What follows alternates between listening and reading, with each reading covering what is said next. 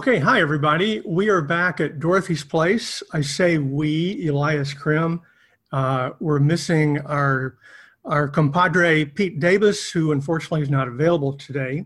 But I'm excited because we have a friend and colleague of Pete's, Brianna Davis, the senior editor at Current Affairs, on the phone to us with a less than perfect non Zoom connection, but that's all right. We're going to make this work.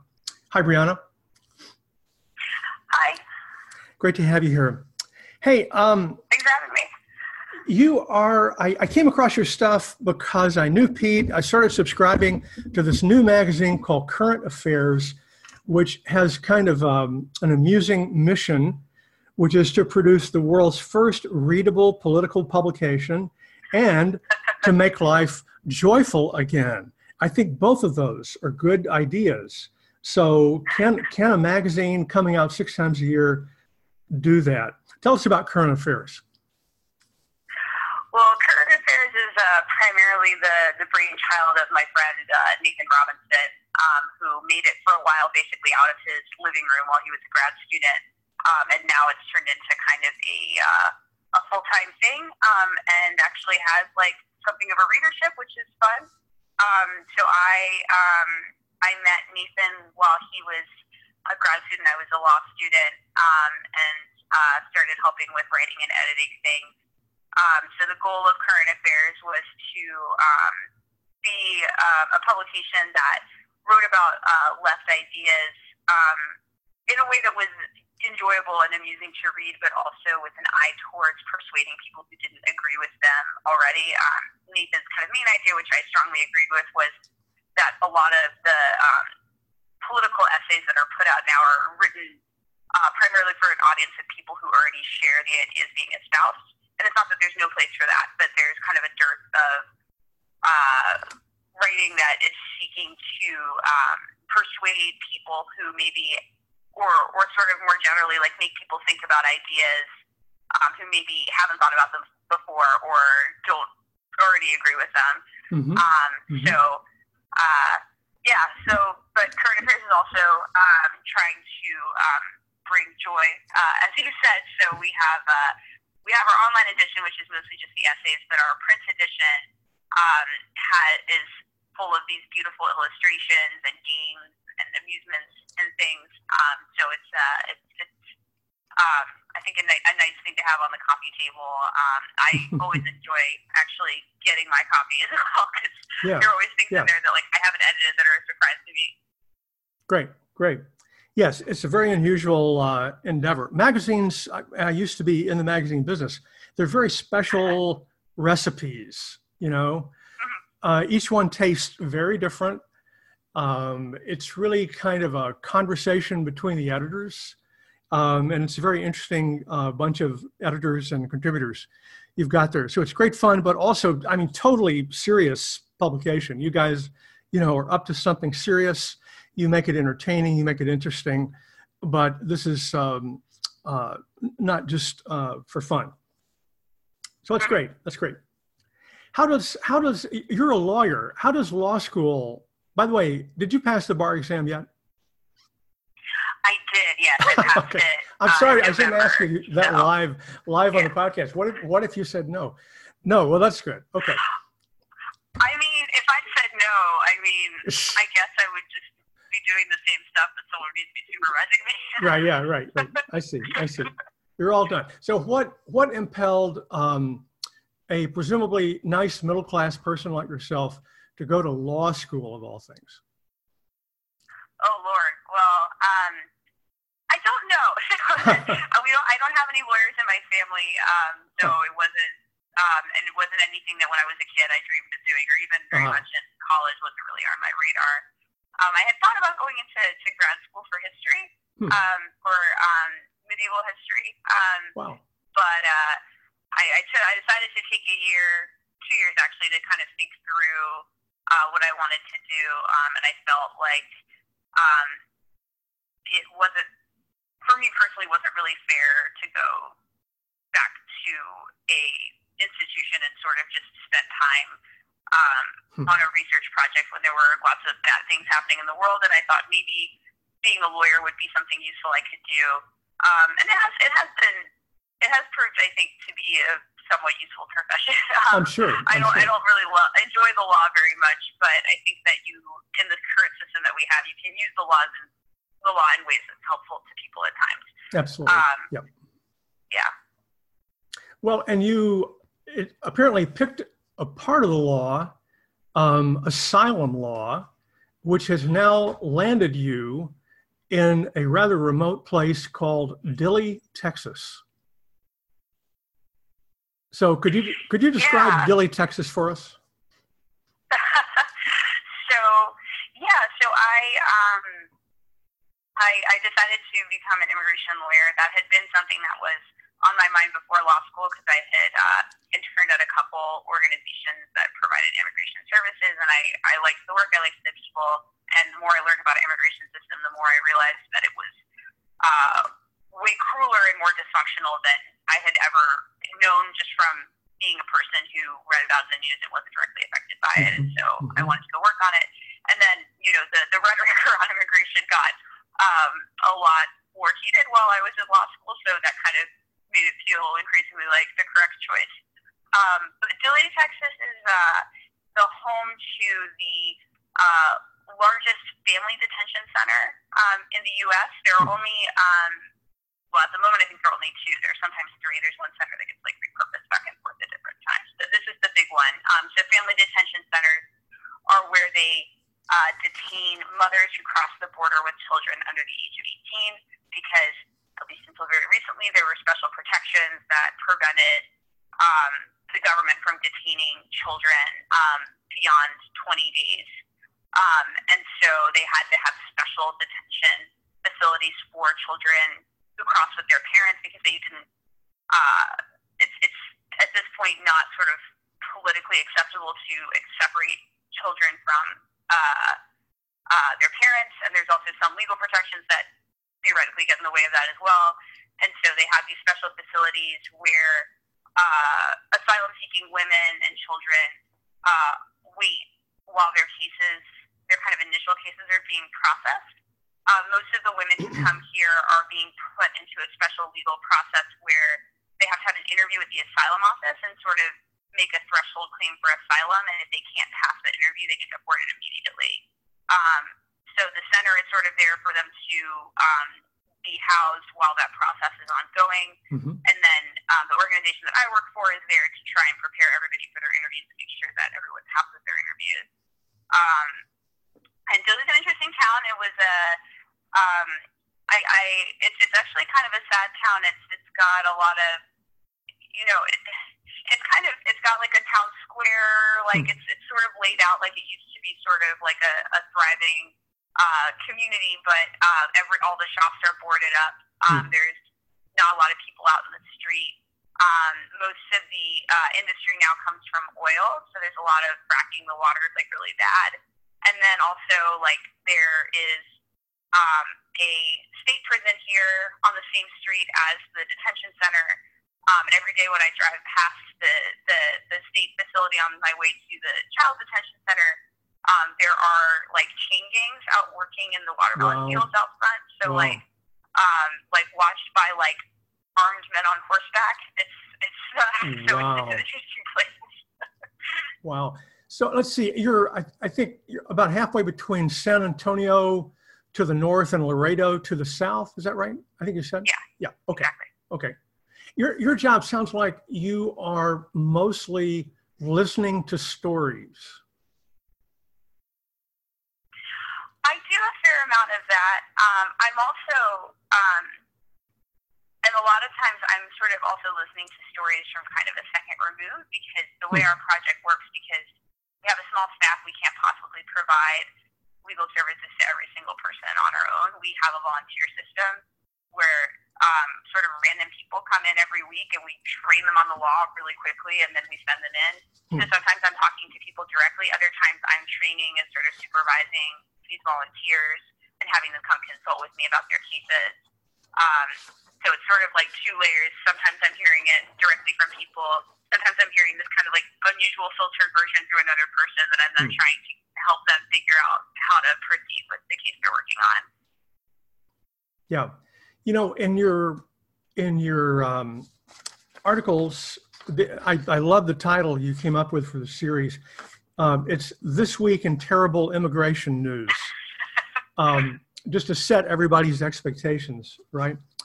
Um, and I recommend the articles, by the way. I've read m- most of them, and I also note that you write about all kinds of things. So it's really, you know, you've really got lots of different interests, medieval history, and all kinds of stuff. Um, but you you were talking one about the Trump strategy, which is one to deter some people by threatening to take away their children, deter some more by putting them in long-term detention, which, as you also point out in your articles, is really the equivalent of going to prison, basically.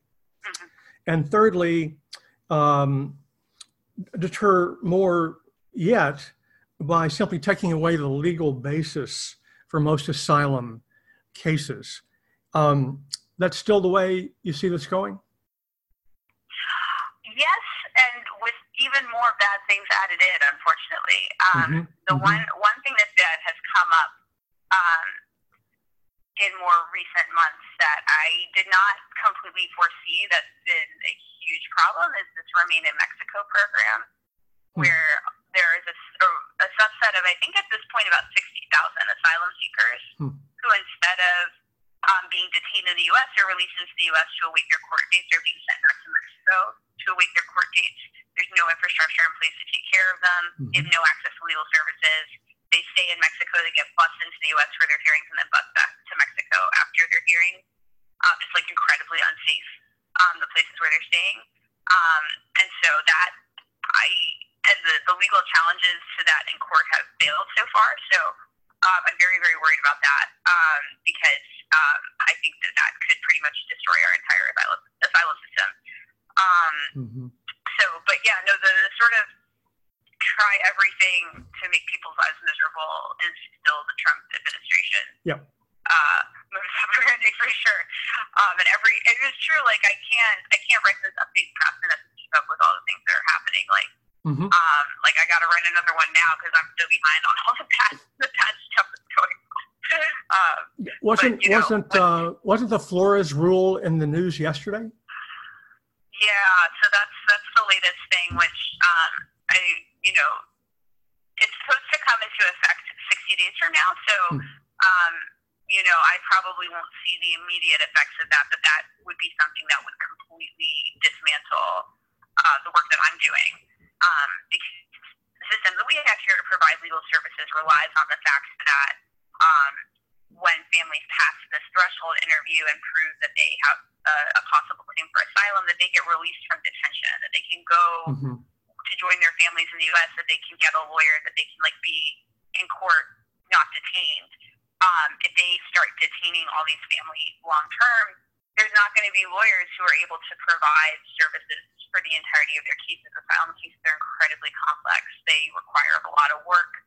Um, and like working with detained asylum seekers is very, very hard, both because like the conditions of detention make it hard for them to like participate in their cases, but also because it's hard to get the information you need. It's hard to access your client. It's hard to like track down their family members when they are locked up. Mm-hmm. So um, yeah, so that would be that. Apart from the fact that it's also going to be incredibly traumatizing for children to be in long-term detention. Um, that their legal cases are going to be in really bad shape too. Mm-hmm. Brianna, um, who else do you see, uh, if much of anyone, on the ground there, either on this side of the border or the other? What, other do you see other organizations that seem to be involved in working with these families, particularly?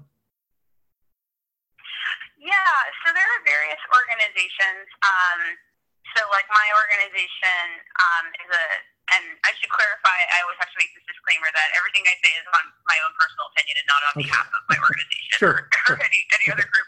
But uh, so my organization is a partnership between um, the American Immigration Council and uh, the Texas Rio Grande Legal Aid, which is the biggest legal aid organization in Texas. Hmm. Um, and uh, there's another organization, Raíces, that does a lot of immigration work around here. Um, and then um, there's a project down at the detention center Laredo that's actually run by Jones Day, the law firm. Um, and then um, El Paso has a bunch of different organizations. Um, El Otro Lado is one of the, the main ones that does um, immigration work.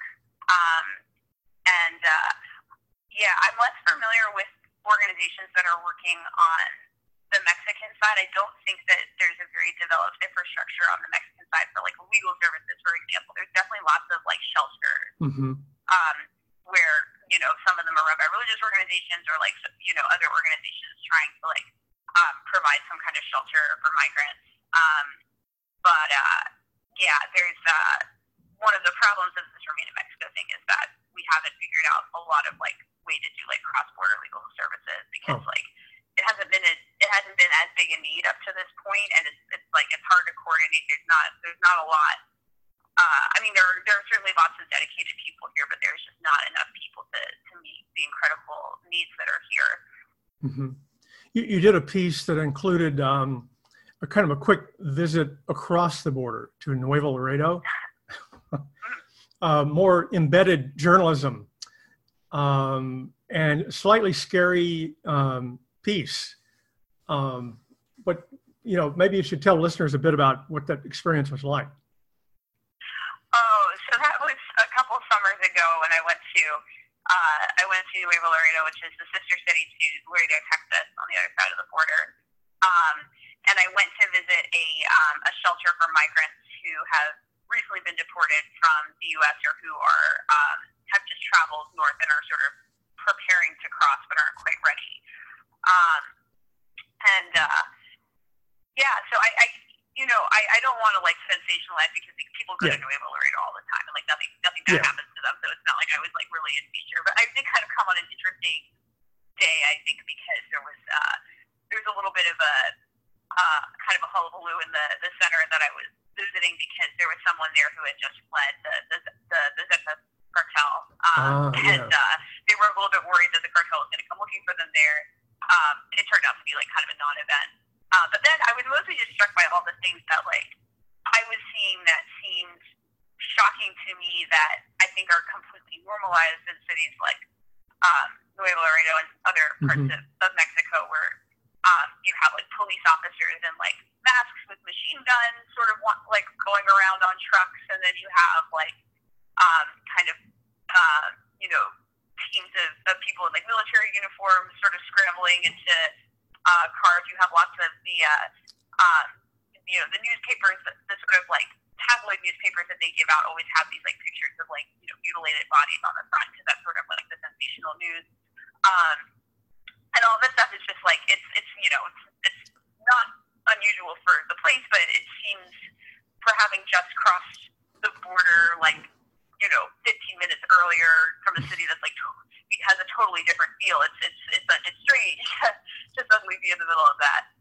Yeah. Um, yeah, but actually, in things and um, Nuevo Laredo is an example of um, you know I went there a couple of years ago and um, the situation for immigrants there has changed a lot because hmm. um, partly because of this Remain in Mexico program, program and also because Nuevo Laredo and Laredo is like a, one of the ports of entry where, like, if you wanted to present yourself to the government and say, "I would like to apply for asylum," you could go do that. Huh. And they're blocking off all the ports of entry. So Nuevo Laredo now has a lot more people just kind of waiting around, like with nowhere to go because they can't get through, huh. um, or they've been sent back. Um, so um, yeah, so it's, it's different now than it was then. Even. Yeah. You know, I, I sense that Mexican people, as far as I know them a bit, they they have such a different mindset on the whole about this. I mean, they send their society in some ways, you could argue, is maybe healthier, more communal minded, and so on. But you might also figure by now, particularly at these uh, border areas, they're getting uh, stretched. And in addition to the, the problem of the cartels, um, they're their natural capacity for charity may be reaching kind of an endpoint, you know? Or what do you think about that? Yeah, I, I certainly can't. Um, I can't speak to that very closely, um, but I do think it is, and this is sort of a problem with um, kind of refugee situations the world over, but mm-hmm. you know, we're mm-hmm. certainly you know making it worse on our own doorstep. Where like it's always the like places that are least equipped to handle large influxes of people that get saddled with large influxes of people. And by that I simply mean like I believe in free movement. I think people should go wherever they want to go, but like there is a difference between like a place that's already um, struggling a lot that with its own like to provide social services to its own people to sort of like yep. preserve um, infrastructure um, and political stability to absorb more people versus a place like the U.S. that can like absorb a lot of people without yep. much political strain that isn't purely manufactured.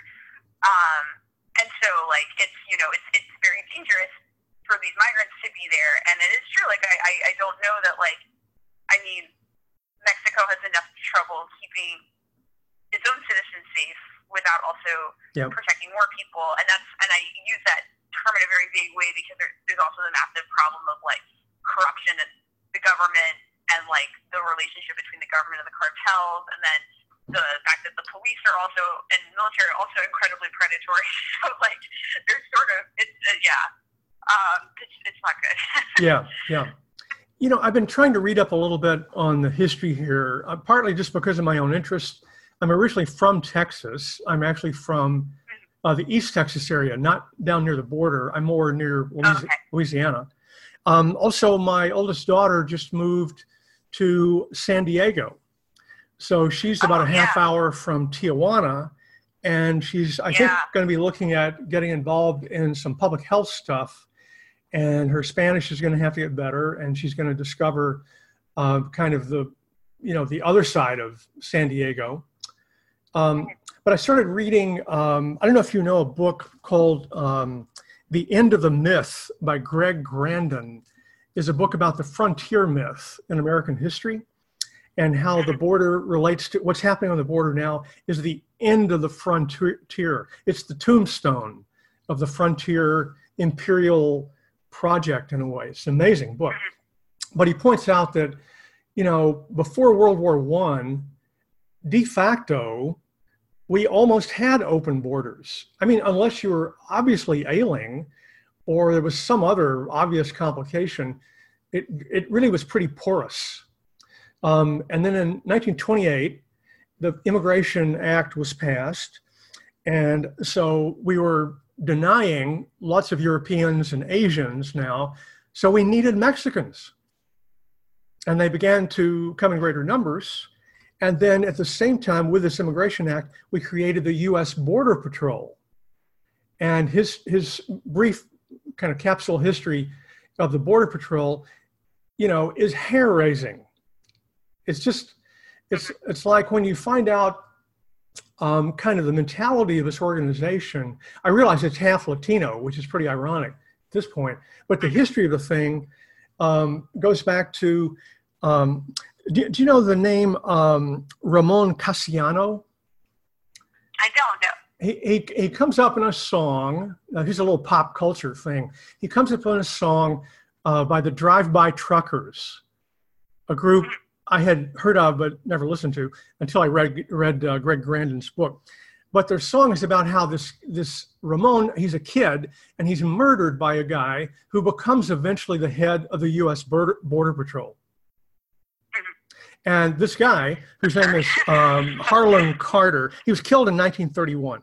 This guy in the 50s creates for the Border Patrol Operation Wetback, which was yeah. as lovely as it sounds. And in 1977, he was an NRA member who was part of the group, kind of an extremist group, who pushed the NRA to the hard right. I thought, wow, what an amazing story. So right? Yeah. I mean, the way all these threads come together. But yeah, the, the connections are just, yeah. You know, I mean, astonishing. I, and you're, and you're uh, uh, someone interested in history. Um, how, how is your being in Dilley and working on these, these problems uh, kind of deepened your sense of the fact that you've moved into kind of like the eye of this cu- cultural hurricane, you know? I mean, it has really, honestly, coming here, I realized how little I know about the history of the border. um, or the history of Mexican-U.S. relations mm-hmm. because mm-hmm. um, I do I do sometimes feel like there is this kind of like um, psychology to the border that I don't have access to or wasn't familiar with before I came. Yeah. Um, and I think it is very significant that like this is, this has been a like disputed border in the not that distant past, and that the fact that it's so militarized now is surely like yeah. connected to that at least yeah. to some degree. And like I don't think that that's honestly like talked about very much. And you kind of see that a little bit with like the sh- not that you know I don't I don't mean to imply that like all, all shooters have like fully formed out mentalities, but the El Paso shooter talked about how like I here I did this to like stop the invasion yeah. Of Hispanics into yep. Texas, which is you know you know darkly amusing in that El Paso is like ninety percent Latino and like has been forever, right? Um, and that used to used to be part of Mexico, right? Um, right. But yeah, there it's it's. uh I mean, I don't, I don't like the feeling of being in the the eye of history. I guess because mm-hmm. um, I I don't like the direction this is moving, and I don't know how to stop it. Um, it, it seems very bad to me, um, and I think people are. If things proceed as they're going, I think either people are going to look back at this time with a lot of shame, or there's not going to be anybody with any consciousness of shame to look back yep. at all. Yep. So. Yep both, you know, the latter possibility obviously being the worst one, but um, but it's yeah, I, I, well, I don't you're, know you're how to feel about it, to be honest. You're, you're going to have to decide if uh, you think you're you're ready to become one of those hero journalists, you know, that goes in goes into the war zone. You, you sound a little squeamish about this on, in your articles, which I can fully I can fully understand. This wasn't quite what you signed up for. Um, yeah, you know, but the border, what this reminds me of, um, and, and the only kind of related experience I've had was a long time ago when I took a trip to the old Soviet Union. And we were told going in that this was a big, sort of goofy bureaucracy. It didn't work well. Their surveillance was actually kind of terrible, really. This is all, you know, pre wireless, pre internet. So it was all very analog. But there were two places where you couldn't mess around. One of them was Lenin's tomb. So if you're a tourist, you know, it's like the White House or something. Don't goof off. Don't don't try to be funny. Uh, and the second place was the border. Mm-hmm. So the border is dead serious. If you make a mistake, bad things happen. You know and it seems to be like a yeah. kind of a universal rule now. I'm not. It didn't used to be, but now you know it's all deadly serious. Mm-hmm. Yeah, when I think there's a sense at the border um, that there's more impunity at borders. Hmm. Um, I think I think both because there's sort of this sense that tensions are high and people are going to do things and that they're like going to feel threatened and that it's going to be understandable. Like, um, and then also the weirdness of like when you are between two jurisdictions um, sort of feeling like almost no laws apply to you. Um, huh. Like there was that famous case not that long ago of the border patrol officer who shot two children on the opposite on the Mexican side of the border who had been throwing rocks in his direction. Oh wow! Um, and the family tried. The family tried to. The, the family in Mexico tried to sue him, and the court ended up deciding that they like didn't have jurisdiction to bring a suit because like he had been like the kids had been like shot in Mexico, but he even standing on U.S. soil. So it, it's it's uh yeah, border borders are do bad things to people's brains. I think mm. Um, mm. for sure. Um, well, you know, um, your your ability to bring something kind of vivid and immediate to this question, being located there, um, is is great. So I hope you'll you'll push on for a while longer. Is there an end date for your your time in Dilley, or how do you see that project working out? So there's no end there's no end date for my time. Um, I think probably in the near future we have some new um, staff coming on at Dilley. Um, so I may be moving to work on um, like other other immigration issues at the border um, once they're sort of trained up and ready to go at Dilley. Um, so, um, so I don't know how long I'll be physically like ha- like working all the time at this particular detention center. Um, but there's no end date for my time in Texas. I my, my life is just a blank in front of me. I have no idea. A lot's going to depend on like what the government's up to, like how the election goes, other other factors. Yeah, um, yeah. But um, yeah, I agree. Yeah, but it feels it feels like it doesn't feel right to leave. Like I mean, it's um, there's there's so much there's so much happening. Um, mm-hmm. Mm-hmm. and uh, and it's very hard to get people to understand what's happening for good reason because like a lot of this the stuff the government is doing. I mean, with the notable exception of like family separation, a lot of it doesn't sound that dramatic to people. Mm-hmm. Uh, especially if you're looking at like each new kind of policy in isolation. You're like, oh, if you're not familiar with the immigration system, you're like, oh, okay, I didn't really know that that was happening. Okay. Um, but taken together, like, it's very clear that this is an attempt to just choke off all asylum seeking at the border. Yeah. Or at least, like, create the appearance of doing so in order to appease some section of the American public that apparently cares about this, although I'm not sure where that that's a very significant part of the public. Mm-hmm. Um, yeah. Hmm. Um, do you think that uh, if you left Texas and moved back elsewhere somewhere, um, do you think you'd continue doing this kind of work, or do you have you gotten kind of a, a feel for it, or is that kind of unknowable at this point? Um, well, I mean, I'm trained as a an immigration lawyers and asylum, doing asylum cases. There are certainly um, people who need representation in all parts of the country because there are immigration courts all across the country. So wherever I moved, I could do immigration cases.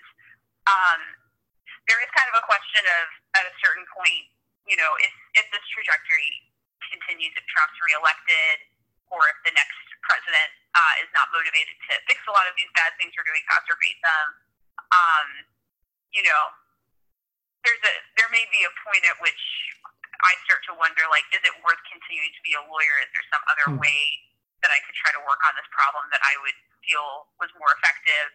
Uh, but that's hard for me to say in advance. Um, because right now there are things like you can do within, like, you know, with the law. Um, but there is like a lot of need for other kinds of for, for reporting, for other kinds of social services, for protest organizing. Um, that's not; those are not all skill sets that I have. Um, but you know, it's hard to say what the what the future will bring. Yeah, yeah. yeah. you know, our podcast is called uh, Dorothy's Place, uh, named in honor of Dorothy Day. Uh, uh, Pete is a, I believe, a convert to Catholicism, and I am also. So, yeah, we're both kind of. I think he was born Catholic. Oh, he was. Oh, I didn't know that. I thought he was a convert. Yeah. Okay, because I know his family's not religious. He told me, but he somehow is. But anyway, so so one of the things we constantly scratch our heads over is kind of the condition of the church and all that. And uh, I'm aware of a, a, group called the Border Bishops. And in the um, in the dismal subject of the U.S. episcopacy, it seems like the border bishops, you know, are the people that kind of really have a sense of the reality of the world in some ways. I wondered if you have any connections with or, or see much effort on the part on the part of the church um, around where you are? You know, I mean, you know, I'm in a very kind of like um, sort of isolated environment in terms of, of Dilley. We don't have like a long term stable population of people who oh, are yeah. detained there. So there's, I think there's yeah. not the same like ministry needs that there might be at a place where people are detained for a long time. We do have a number of, of Catholic nuns that I know come visit. Um, Dilley from time to time, and sometimes and sometimes volunteer with us, um, hmm. and that that's really great. Um, I went on a tour of uh, one of the the new influx centers to detain children in Carrizo Springs, and the Bishop of Laredo was on the tour, so oh. I know that they go around to the different detention centers. Um, beyond that, I, I don't really know much about what the church's ministry looks like in in like detention centers or um, mm-hmm. I or kind of advocacy on the border. Um, I know I know that it's happening, um, mm-hmm. but I'm not I'm not incredible I'm not terribly familiar with it. Yeah, yeah. Um, I noticed you um, write because the, the church's perspective on this stuff is sort of interesting. In some ways, they're like much more um, much more interested in the rights of migrants than a lot of other oh yes. religious groups were, were just like you know oh yes. organizations but at the same time the uh, the theology of the church is still very much they're still very invested in the idea that like you know at some level of generality like the nation state is real and has and is empowered to make laws and to decide who can come and who can't, and that that is not something that you can actually really dispute. You can talk about whether it's humane to like pass certain kinds of laws, but like mm-hmm. ultimately that authority does rest with the state. Um, so I, I remember I went to actually I'm remembering I went to one of the like um, the San Antonio missions and like found a pamphlet that was on. Huh um, like migrants' rights. And I was reading it, like, oh, this is great stuff. And then there was like a weird line about like, but of course, like the nation state is like empowered to like make laws. it, was, it was just like a weird, a weird mm-hmm. note. Mm-hmm. Um, yeah.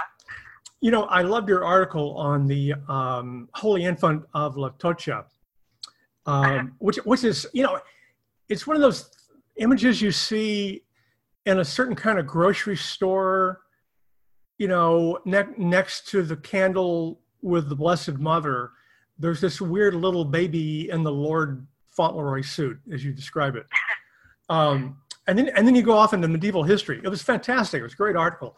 But you know what it reminded me of? Speaking of theology, um, Pope Francis is trying to bring the global South to the consciousness of the American Church with great difficulty. Um, but what he's about partly is called Teologia del Popolo. And, you know, that kind of popular Catholicism, he sees as, you know, and he, he's not trying to instrumentalize it really. He's just trying to say this is a source of great, you know, spiritual energy and organization, mm-hmm. and it should not be dismissed because it's popular, it's from the people.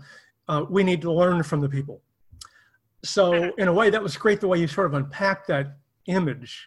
And it's a very it's something american catholics just you know we're having a really my own parish is two parishes uh, at different times of the day on sunday. And the, the spanish speaking mass which i attend partly as a kind of language lab um, is um, you know somehow not very connected with the rest of the parish, and everybody knows that. And I think this is pretty typical.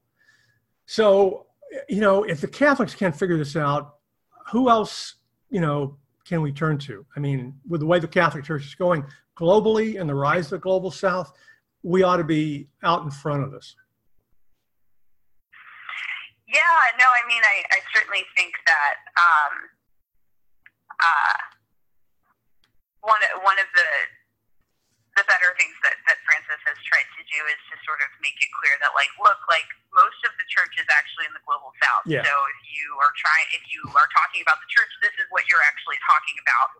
Um, and and I think there is. I mean, I, I have been. I, I confess, I have not been to church in quite a long time. but, uh, it's okay. It's okay. But the the American church is like very sterile, honestly. Like at least in my in my experience, like the there's kind of very little church community. Um, yep. The um, there's there's no and there's no underlying kind of uh, I, like tradition, sense of place. Like there are these just sort of like nope. very ugly churches that are sort of that sort of spring up out of nowhere, and like people go mm-hmm. to them. Like, and I I mean I also I lived in areas that were very heavily uh, military, so like the population was also very transient, so we never really oh, had wow. any yeah, particular yeah. church. So that's part of it. But um, but yeah, I mean, I think uh, I, I, I do think that there there is probably like something pretty lacking in the American church, and um, I think that's all the more reason why this sort of like uh, like particular kind of conservative voice has come to dominate the yep. American church is because like there's there's sort of there's there's kind of no most most of, most of the people who oppose that are sort of like doing like doing really hard work in communities and are not like you know in newspapers like writing op-eds because like you know they're the nuns who are on the border like visiting Dilley like they don't have time for that. That's right. it's only the people who are like sitting around in their offices or like in their universities who have time to like you know write stuff about their supposed faith. Um, so this is uh, true. yeah, this is true. You know, uh, Pope Francis urged everybody to, I don't know if you remember this expression. He said, go out to the peripheries. Well, so I was thinking about this, and, you know, I live in, uh, I live just south of Chicago. So where are the peripheries? I mean, I, he didn't really mean you have to get on an airplane, I think.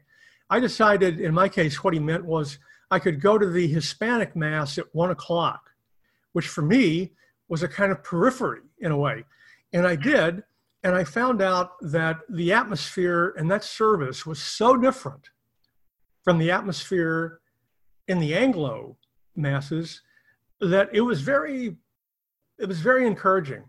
I mean, because after all, as you can imagine, almost any Hispanic community in this country, there's a kind of solidarity that um, has many dimensions um, because they, you know, they're just not part of the system and and my my crowd they these are not brand new people. These are people that have been here for maybe a generation or two. And a friend told me yeah but they're maybe half undocumented. Mhm. so they're very careful. They're very careful. And Yeah. they and they stick together in the best sense. And so when i go to a mass there um, trying as best i can to keep up with the homily which is where i usually am out of my depth um, I get a very different vibe. It's a very different vibe. So, so I, I recommend it. Try it sometime. Yeah, yeah. Well, there was a day I almost uh, I, I was in San Antonio and they have this beau- they have this beautiful cathedral in San Antonio and I was like I think I'm Oh. gonna go to mass today and then I looked and it was like a like um it was a, a it was like a blue mass to honor like police officers Oh, but they also specifically said like ICE uh, border patrol and I was like nope. Oh Not my. God. Great. Not that everyone doesn't you know deserve No, you know, yeah, right, prayer or whatever, but not Right. not not for not for me in that way. right, So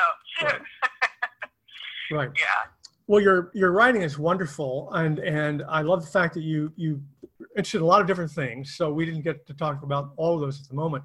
Um, but I hope I hope you will uh, continue to be embedded for a while longer, um, because I think you're just doing uh, yeoman service, uh, letting us know, you know, close up with what's called reportage. You know, what does it feel? What does it feel like uh, to be right there talking to these families and listening to these hair-raising stories and trying to make sense of so, something that reminds you from reminds you of the 1930s, right when Mhm. Europe was collapsing. yes, So yeah. No, it's uh, I I I I'm glad that that you've enjoyed it um, because I I. I I do. I do think it's important to try to convey some of some of these uh, experiences and and put into context things that are happening um, and make it. I, I I I always think of myself like I I feel like my trajectory in life generally and towards this work was often influenced by particularly vivid Hmm. things that I read by people who were experiencing something in real time, and so I want to try to do that for other people where I can. yeah, that's great. That's great. All right. Well, thanks so much for doing this today. Um, we'll both have to say hi to our absent friend Pete when we run into him again. Um, Yeah. And I hope we will connect at another time. So it's been great, great talking to you, Brianna. Yeah, thanks so much for having me. Bye.